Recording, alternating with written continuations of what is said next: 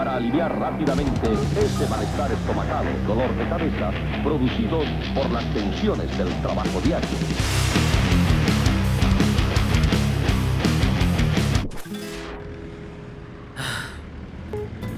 A ver, a ver, ¿en qué estaba? ¿En qué estaba? Ah, ah, sí.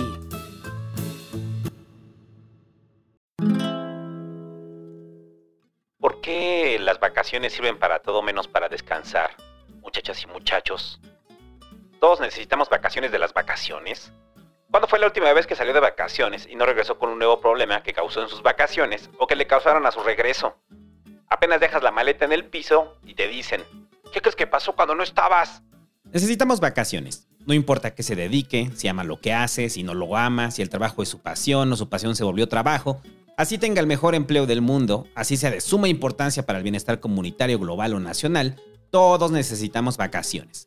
Hasta los presidentes necesitan vacaciones. Piensa en el líder o la lideresa mundial más relevante del mundo.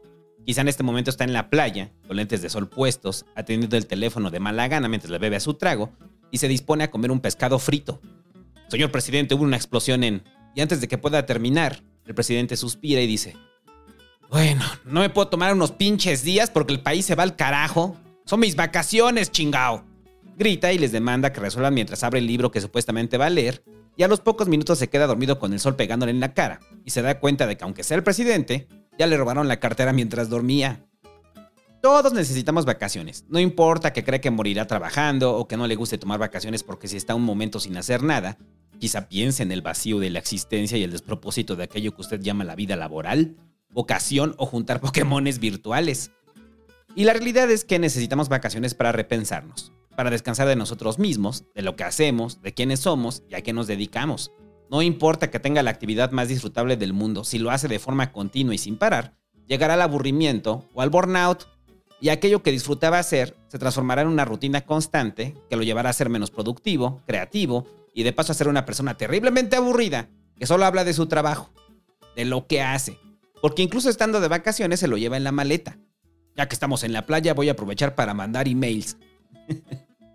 Dice porque no vaya a ser que en una de esas se le mete el vacío existencial y necesita que le pidan hacer algo para sentirse útil y no experimentar la culpa de tomarse unos días en la playa. Hay una culpa constante al tomar vacaciones. Aceptémoslo. Un cosquilleo en la nuca, que una vez que te cercioras de que no son piojos porque eres pelón, sabes que es culpa o ansiedad. Cualquiera de las dos o las dos. Esa sensación de intranquilidad es recurrente en todos mis recuerdos de vacaciones. Como si no pudiera estar en paz un momento. Como si no pudiera aislarme de todo. Como si por un día que apague el teléfono algo malo fuera a pasar. En mis episodios de ansiedad al estar incomunicado o en un avión, se me ocurren los peores escenarios. ¿Y si se incendia ese edificio que almacenaba el hosting de todas mis páginas web? Digo, ya se encendió una vez. ¿Y si me buscan y no estoy? ¿Y si necesitan acceso a cuentas o documentos que solo yo tengo? ¿Y si vienen los del gas? ¿Y si no les dejé suficiente comida a los gatos? ¿Y si no se reviene la puerta? ¿Se reviene el gas? ¿Las llaves de agua? ¿El boiler seguirá tirando agua? ¿Serán suficiente con una cubeta o ya se estará inundando?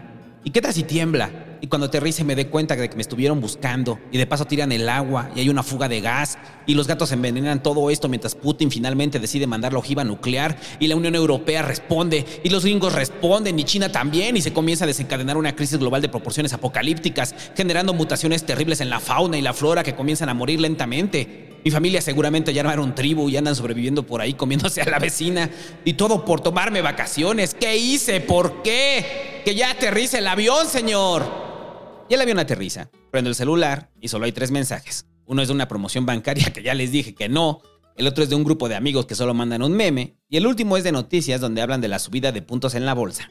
No hay nada más. Al parecer no sucedió el apocalipsis mientras estaba en el avión. El mundo no se acaba si me voy unos días, porque no soy el presidente de nada, ni mis responsabilidades son de interés nacional. Así que goza tus vacaciones, me digo a mí mismo, después de mandar un mensaje a la persona que le dije varias veces cómo cuidar a los gatos. No se te olvide darle de comer a los gatos. Le escribo y suspiro hondo. Bien, ahora sí, vacaciones.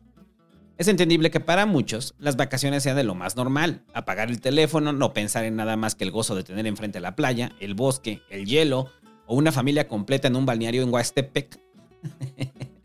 que se preparan tostadas de atún y una se les cae en plena alberca.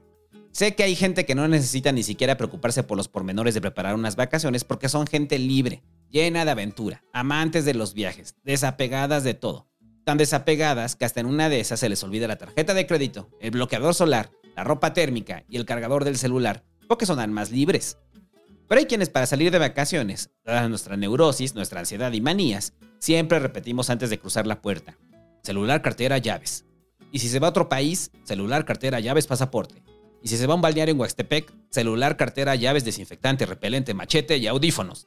Y pese a que planeamos con antelación y nos da ansiedad el poder olvidar algo, pese a que revisamos una y otra vez que esté todo, llegamos al lugar, luego de cientos de kilómetros, solo para descubrir que se nos olvidó la maldita bocina, el repelente, y que debimos haber comprado los boletos para el balneario con días de antelación, porque al parecer a todo mundo se le ocurrió ir el mismo fin de semana que nosotros, y todos llevan tostadas de atún en cubetas de plástico. Sea que a usted le dé ansiedad de desconectarse de sus vacaciones, o sea que a usted le encante el desconectarse de sus vacaciones, digamos que a partir de este momento ya no hay marcha atrás. Ya está en el aeropuerto, ya está en la terminal de autobuses, ya cruzó la caseta Cuernavaca o ya tomó el transporte público para irse al bosque. Sea cual sea la situación, no hay marcha atrás y comienzan las vacaciones. Y antes de meternos a los problemas que suceden en medio de ellas, me gustaría hablar de los tipos de vacaciones porque sí, hay diferencias enormes entre sus vacaciones idílicas al extranjero, a las de novios, a las de pareja consolidada, a las de amigos, a las suyas en solitario de supuesto autodescubrimiento, que termina con usted checando redes en otro estado o país. Y las primeras vacaciones, las más importantes, las que dejan huellas, traumas y cicatrices. Y no me refiero a cicatrices emocionales, sino a verdaderas cicatrices que aún puedes ver porque le cruzan la pierna y recuerda aquella vez que en las vacaciones familiares usted se cayó en un barranco, terminó nadando en una alberca que probablemente tenía un cadáver por ahí flotando, o acabó enfermo del estómago y con fiebre, echándole a perder las vacaciones a su familia, que de por sí ya estaban de malas. Todo esto mientras usted era niño, porque no hay vacaciones más inolvidables que las de la infancia, con la familia, listos para una excursión de cinco días a Acapulco. Aprovecho este último podcast al estilo de la vida me da acidez Sí, amigo, este es el último regular. El siguiente es el final, ya es otra cosa. Para decir que amo a mi madre con todo mi corazón. Le debo gran parte de lo que soy y mucha de la vida aquí relatada. De que esté aquí escribiendo esto, es gracias a una señora de barrio que sacó adelante a sus hijos pese a una realidad hostil. Pese a la carencia y muchas cosas más, lo logró. Y esa señora, en esa formación familiar, un día decidió que había llegado el momento de que sus hijos conocieran el mar. No teníamos auto, ni siquiera alcanzaba para los boletos de avión, las agencias de viajes era algo que estaba reservado para otras clases sociales. En nuestro caso, tocaba la excursión en camión hasta Acapulco. Ocho horas metidos en un camión, junto con otras familias listas para la diversión en Semana Santa. si usted no es de México, le explico. Acá en México, y más específico en la ciudad, las vacaciones de Semana Santa es el periodo de tiempo donde la ciudad se vacía, y así como cuando tiene cucarachas descubre que un día ya no hay, porque se fueron a la casa del vecino cansadas de que en su casa no haya nada más que un pan. Así somos los habitantes de la Ciudad de México que en esas épocas viajamos a lo más cercano, y eso cercano es Acapulco. Con los años uno va descubriendo que cada ciudad en el país tiene su destino de playa, al que se van en Semana Santa, al igual que muchos países donde se escucha este podcast, salvo si es boliviano y paraguayo, quienes tendrán que ser excluidos, mientras los demás países nos burlamos de su infortunio y les contamos leyendas falsas sobre el mar. Como que hay dragones, sirenas, y si miras muy adentro puedes ver que la Tierra es plana, a lo que algún boliviano argumentará, eso es falso. Y podemos responderles, como sabes, tu país ni salida al mar tiene. Lo siento, no quiero ganarme el odio de los bolivianos y paraguayos. No vayan a venir a quererme linchar. Y naveguen todo el litoral en sus barcos. ah, no, que no pueden, ¿verdad? Bueno, ya, no quiero que la vida me da acidez desencadene un conflicto diplomático. Hermanos bolivianos, hermanos paraguayos, todos somos una misma Latinoamérica. Lamento que no tengan salida al mar. Nunca sabrán lo que es ir al mar dentro de su propio país, sobre todo en Semana Santa, donde todo, absolutamente todo, está lleno. No recuerdo muy bien el viaje en autobús. Supongo que era muy niño. Y estaba tan entusiasmado con conocer el mar que poco me importaba lo que pasara a mi alrededor. Era el mar. Me sentía lleno de emoción, como boliviano o paraguayo. Bueno, ya, perdón. Ya, perdón, perdón, perdón. Solo había visto el mar en la televisión. No sabía de su inmensidad, de su aroma, de la textura de la arena en los pies, de la espuma que deja formas en la arena. No sabía nada del mar, más que lo que veía en la televisión, en las revistas y en esa representación idílica de la sirenita, que si hubiera acontecido en Acapulco en Semana Santa, Ariel hubiera terminado caguameando con un grupo de chilangos que se meten al mar con todo y playera de la América, y a Sebastián lo hubieran confundido con un acapulqueño promedio vendiendo pescadillas. Pero el mar se impone. El mar muestra su grandeza detrás de esa muralla de cuerpos humanos en las orillas. Y recuerdo muy bien la primera vez que vi un barco, un buque. Fue sorprendente. Uno podría explicarse por qué los bolivianos y los paraguayos piensan que son bestias vivientes o dioses. Ya, ya, perdón, ya. ya dejo mi chiste hasta ahí. Los primeros días en ese viaje estaban grabados en mi memoria. Fuimos a las playas más famosas, evidente fuimos a ver a la Virgen debajo del mar, comimos mariscos, sentí por primera vez el mar en mis pies y descubrí con horror los estragos del sol en mi piel. Cuando en la noche entendí la importancia del bloqueador que mi madre tanto insistía que nos pusiéramos. Hasta ahí las vacaciones eran perfectas. Qué gratos recuerdos, qué hermosa es la vida, podría afirmar sin problema. Pero, siempre hay un pero. Y en las vacaciones es cuando ese pero surge con mayor fuerza. Pero, el idiota que había organizado la excursión solo había reservado el hotel por dos noches y se habían gastado el dinero. Y pasados esos días, nos dijeron que ya no había espacio. Y aquí la situación complicada. Imagine esto. La época de mayor saturación hotelera, en Semana Santa, con un calor mayor a 35 grados, con hermanas veinteañeras haciendo pucheros y madre y padre viendo cómo solucionar el asunto. ¿Dónde más íbamos a conseguir hotel si todo estaba lleno? ¿Dónde nos íbamos a hospedar para terminar las vacaciones soñadas si todo estaba saturado de familias como nosotros y solo había disponibles hoteles fuera de nuestro presupuesto? No recuerdo bien, reconstruyo esto de mis memorias, pero de lo que sí tengo certeza es que terminamos en un hotel, cuyo nombre antecedía lo que iba a pasar. Un hotel ya lejos de la playa idílica donde estábamos que pensé que había sido demolido tantos años después. Porque aunque era niño, aún recuerdo que el agua de la alberca era verde, que mi madre nos prohibió meternos ahí, que cuando abrimos la puerta lo primero que salió fue una cucaracha como diciendo, buenas noches, que no tenía aire acondicionado sino un ventilador gigante colgado del techo. Así es, habíamos llegado al hotel llamado Vacaciones. No lo estoy inventando, busca en Google Hotel Vacaciones Acapulco, ese que aparece con tres estrellas de cinco, cuya reseña principal dice, Pésimo lugar para vacaciones. No limpian los cuartos. Los días que me hospedé nunca cambiaron las sábanas y el baño está súper pequeño. El aire acondicionado está pegado a las camas. Te duermes y tienes que apagarlo o taparse bien para que no haga daño. Pésima tensión y fauna en las habitaciones. Me parece sorprendente que más de 30 años después no hayan mejorado. Tuvieron más de 30 años para cambiar nueva gerencia, remodelar, darle una nueva cara que atraiga más gente, volverlo de mejor calidad, limpiar las habitaciones y de paso acabar con las cucarachas. Lo que me sorprende también es que en dicha reseña digan fauna. Esto quiere decir que ya hay más especies, no solamente cucarachas. Mi mente viaja rápido y me pongo a pensar qué más podría haber. Moscos, mapaches, abres la puerta y encuentras dos perros apareándose. Es un enigma. Quizá deberían cambiarle el nombre. Eso motivaría a sus propios dueños a hacer algo al respecto. Porque creo que nadie se puede sentir orgulloso de decir, me hospedé en el hotel vacaciones. Sí, pero ¿en qué hotel? Vacaciones. ¿Cómo se llama el hotel? Vacaciones. Ya sé que te fuiste de vacaciones, pero ¿a dónde? Acapulco. ¿Y te hospedaste en el hotel? Vacaciones. Deja de decir vacaciones. El hotel se llama vacaciones. Ah, te fuiste a all inclusive. No, el hotel realmente en la entrada tiene unas letras gigantes anunciando que se llama vacaciones. Para ese momento el sueño de las vacaciones perfectas se difuminó. Mi familia estaba de malas, quizá peleando con las cucarachas o con el ventilador que no servía, o el mosquitero roto mis hermanas enojadas porque las habían bajado de categoría y mi papá siempre sonriente, aunque quizá estaba por colapsar.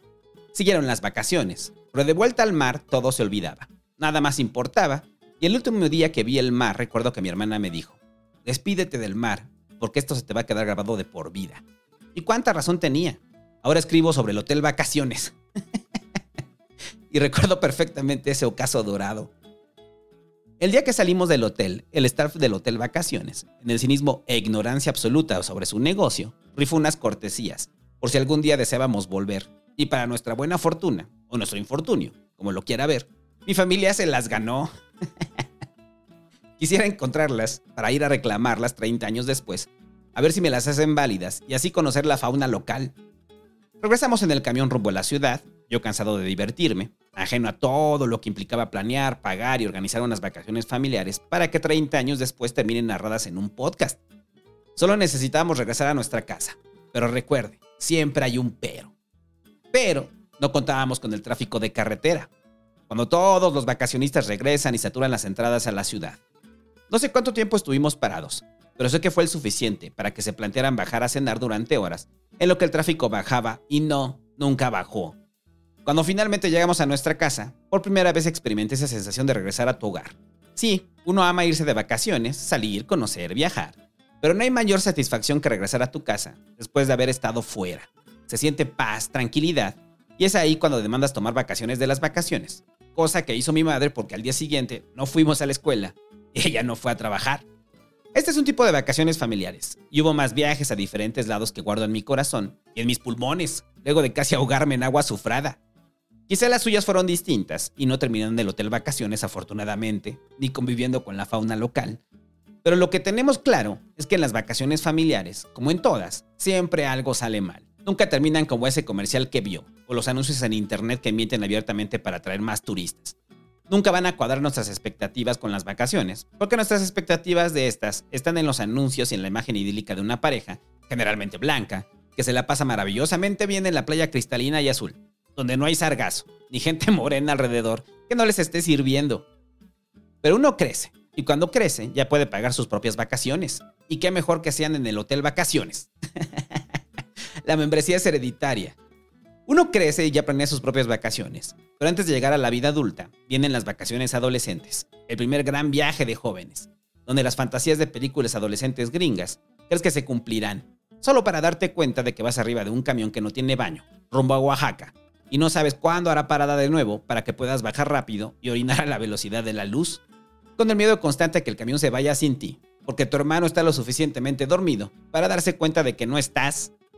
Nunca pasó, pero el miedo era real Tan real que recuerdo no lavarme las manos porque no fuera a hacer que el camión me dejara en medio de la carretera. Viajar en tu adolescencia con gente de tu edad creo que es algo que todos deberíamos hacer en la vida. Lo siento si usted no lo hizo, no lo ha hecho o no convivió con gente de su edad lo suficiente para terminar comprando mezcal en botellas de refresco. Es una experiencia maravillosa, todo es nuevo, todo es novedoso. Tienes 16 años y los únicos viajes antes de ese eran con tu mamá sacándote el traje de baño tipo tanga brilloso de su maleta. Pero ella no, ya sacas tu propio traje de baño tipo tanga de tu maleta. Ya eres independiente. Ya sabes lo que haces. Ya no necesitas a tus padres. Y tanto no los necesitas que te vas con tu poco dinero y terminas en un hostal o pidiendo aventón en la carretera mientras hablas de Evangelion. El problema de viajar a esa edad, si no se viene de una familia pudiente que te pueda pagar el viaje, es que vas chiquiteando el dinero todo el viaje. Y cuando menos te das cuenta, ya te acabaste más de la mitad y apenas llevas dos días. Porque en el frenesí de la novedad viajera, empiezas a gastar como si no hubiera mañana, y quizás si te acabas el dinero para el camión de regreso, así será. Pero no pasa. Hay una especie de economía secreta en el viaje adolescente. En todo se escatima. No hay cabida para el exceso. Quizás solo una noche, porque te mereces esa tlayuda callejera. ¿Cómo no? A eso viniste, chingao. Pero se nos olvida que a los adolescentes también los mueve la hormona. Y basta que una gringa les guiñe tantito el ojo para que te abandonen a tu suerte un rato. en su frívolo intento de cobrar la venganza de Moctezuma. Mientras tú solo dices, güey, ya vámonos, no te la vas a ligar, güey, no mames, te estás gastando lo de nuestros viáticos, ya, güey, vámonos. Les recomiendo encarecidamente a las nuevas generaciones de adolescentes que tomen vacaciones con gente de su edad. Claro, con la seguridad necesaria porque México no es Suecia. Es una experiencia inolvidable, y por inolvidable quiero decir traumática. Pero divertida, lo suficientemente divertida para que recuerdes que en ese primer viaje un sopilote te atacó porque se te ocurrió irte con el cabello pintado de verde. Pero la vida avanza y uno crece. Ya no puede repetir los viajes adolescentes. Ya se está en los inicios de la vida adulta. Ya se trabaja.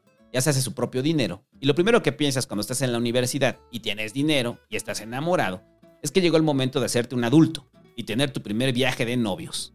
Donde el sinónimo de vacaciones es aquel pueblo mágico llamado... El Festival al Fornicio.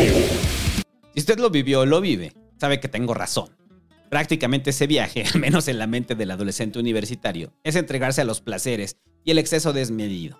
Ya sea que se vaya en pareja o con amigos que también llevan pareja, no hay forma de que no esté concentrado en locura y depravación. Uno necesita vacaciones pélvicas después de ese tipo de vacaciones, porque sí, los únicos momentos en los que descansará será cuando duerma. Fuera de eso, es abrir los ojos y comenzar de nuevo el exceso. Este tipo de vacaciones generalmente duran poco o se pueden alargar si es en vacaciones semestrales y generalmente ocurren a la mitad de la carrera, donde aún no se tienen responsabilidades mayores. En muchos casos se trabaja para ahorrar lo suficiente y hacerlas realidad. Se renuncia al trabajo con tal de poder materializarlas, solo para darse cuenta después de que no encuentra trabajo. Probablemente la relación termine y aún tiene una tesis por hacer y todo por irse de vacaciones.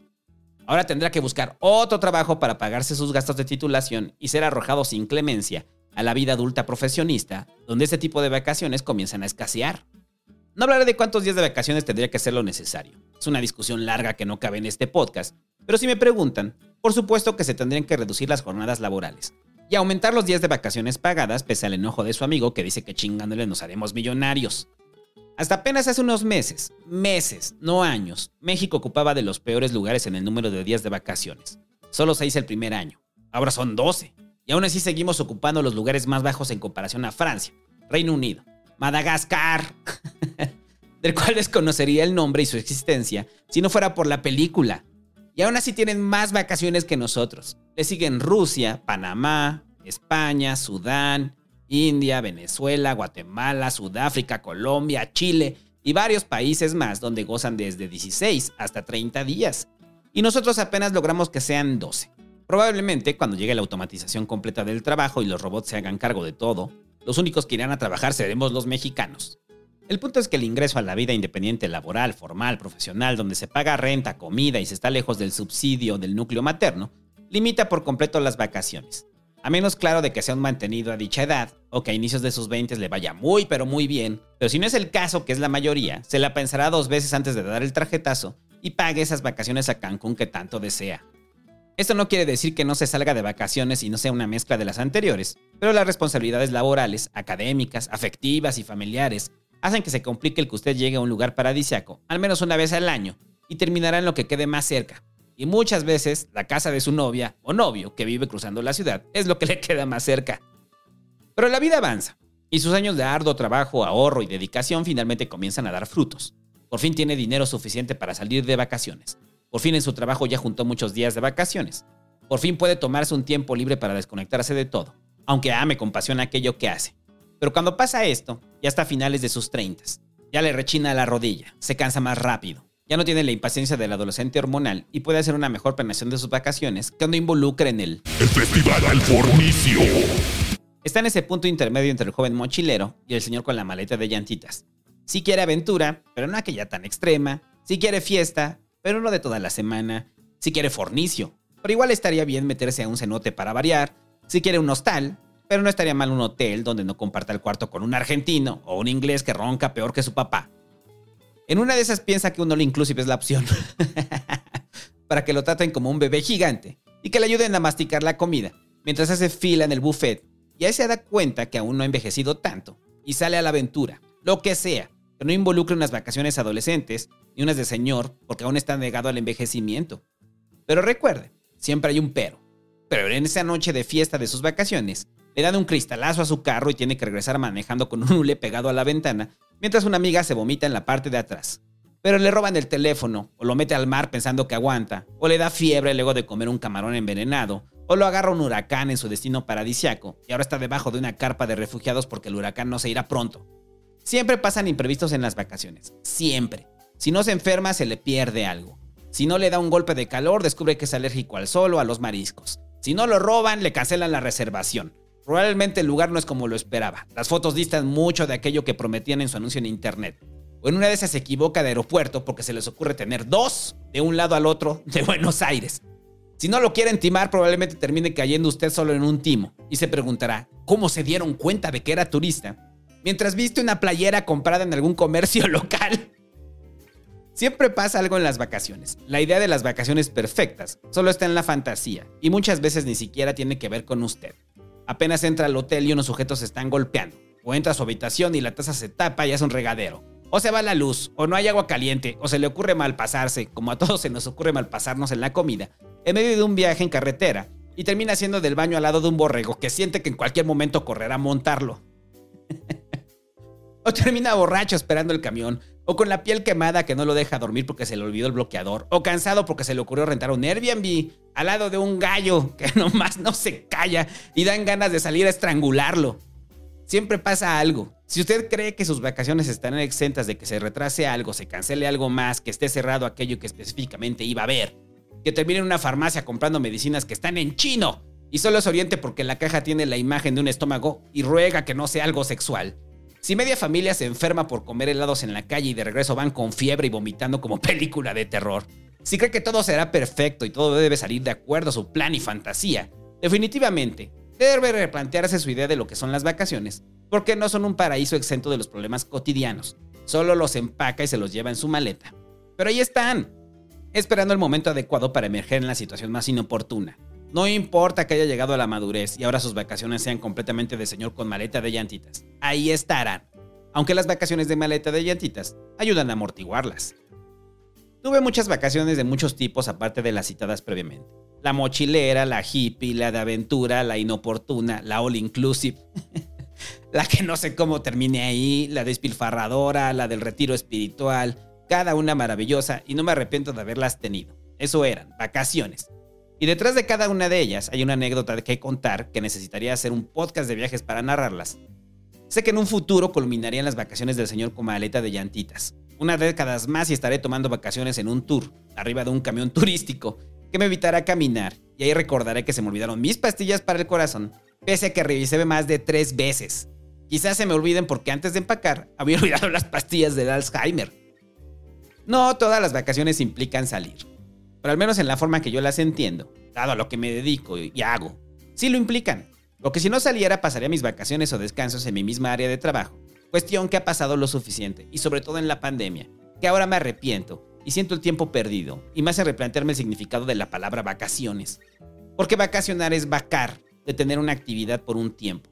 No significa que se abandone, que nunca se regrese o que solo se cambie de postura frente a la computadora. Si realmente queremos vacacionar necesitamos cesar nuestra actividad cotidiana para tener otro tipo de actividades que nos hagan desear de nuevo nuestra actividad cotidiana. La gente que trabaja en oficina lo que menos quiere en sus vacaciones es estar en una oficina, por lo que pueden ser felices en su casa sin hacer nada. Los que trabajan desde casa lo que menos quieren es estar en su casa en sus vacaciones, por lo que pueden ser felices fuera de su casa. Los que son mitad casa y mitad oficina, mejor se van a otro lugar a vacacionar, uno que no les recuerde ninguna de las dos cosas, como un hostal donde ronquen como animales rumiantes. Sea como sea, sin importar lo que usted haga o a qué se dedique, necesita vacaciones de vez en cuando.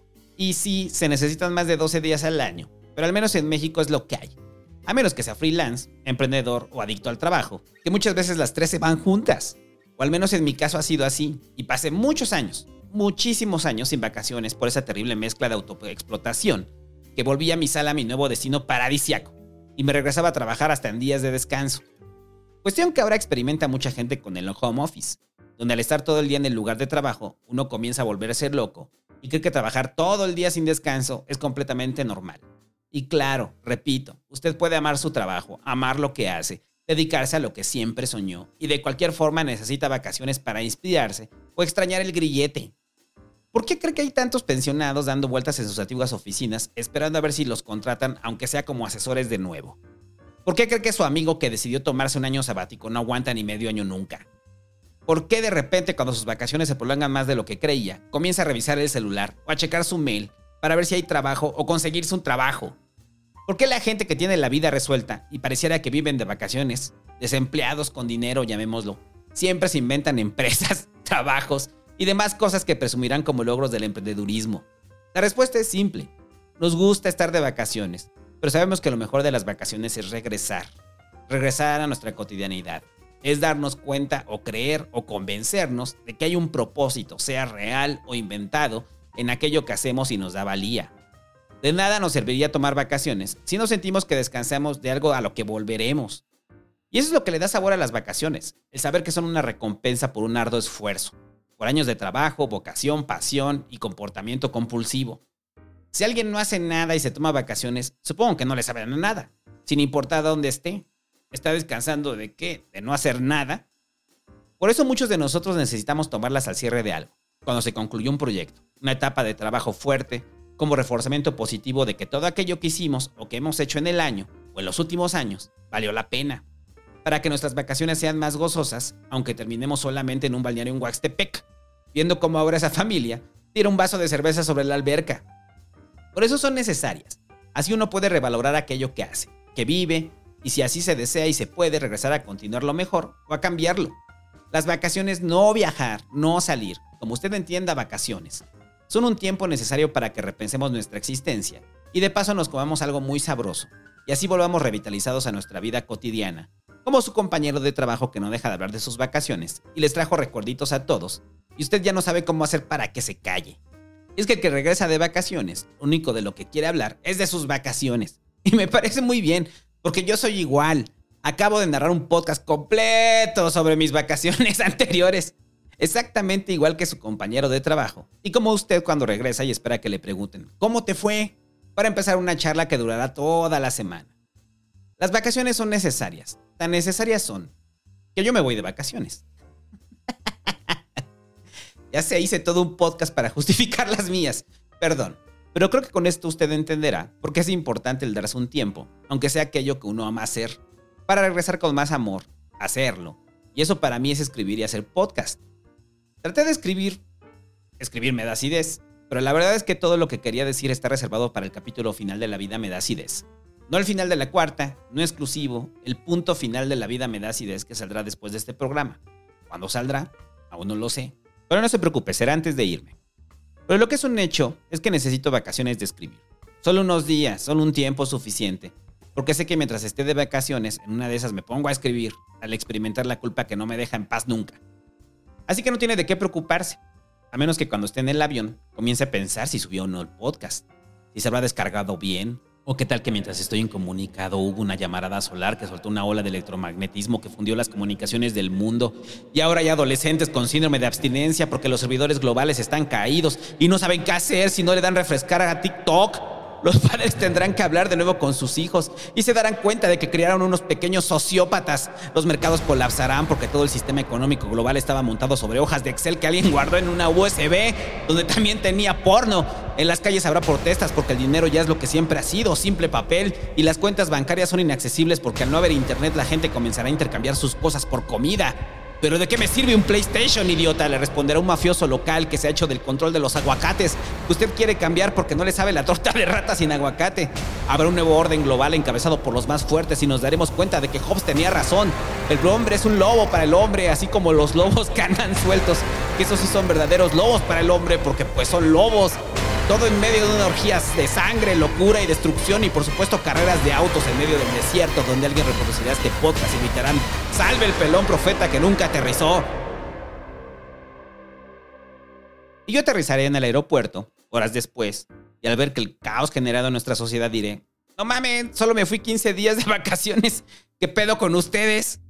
O quizás solo aterrice, y cuando lo haga, comienza a leer los primeros comentarios del fin de la vida me da satisfecho que después de cuatro años de escribir de forma continua, mis vacaciones lejos de la computadora, me sabrán a gloria, pero que lo más hermoso de las vacaciones, de viajar, es regresar, con más amor a aquello que uno hace, a la gente que ama, al lugar de donde emergieron estas palabras y de donde vendrán más por muchos años, porque solo son eso, vacaciones. Espera el final de la vida me da acidez y el en vivo, obviamente después de mis vacaciones. donde hablaré de lo que está por venir. Nos vemos la siguiente semana para el final.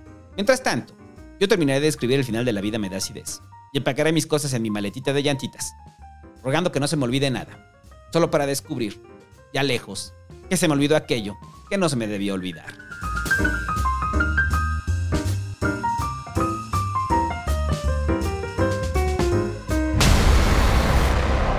Y en el siguiente podcast, todo llega a su final en medio de la orgía de sangre y destrucción y del Festival del Fornicio.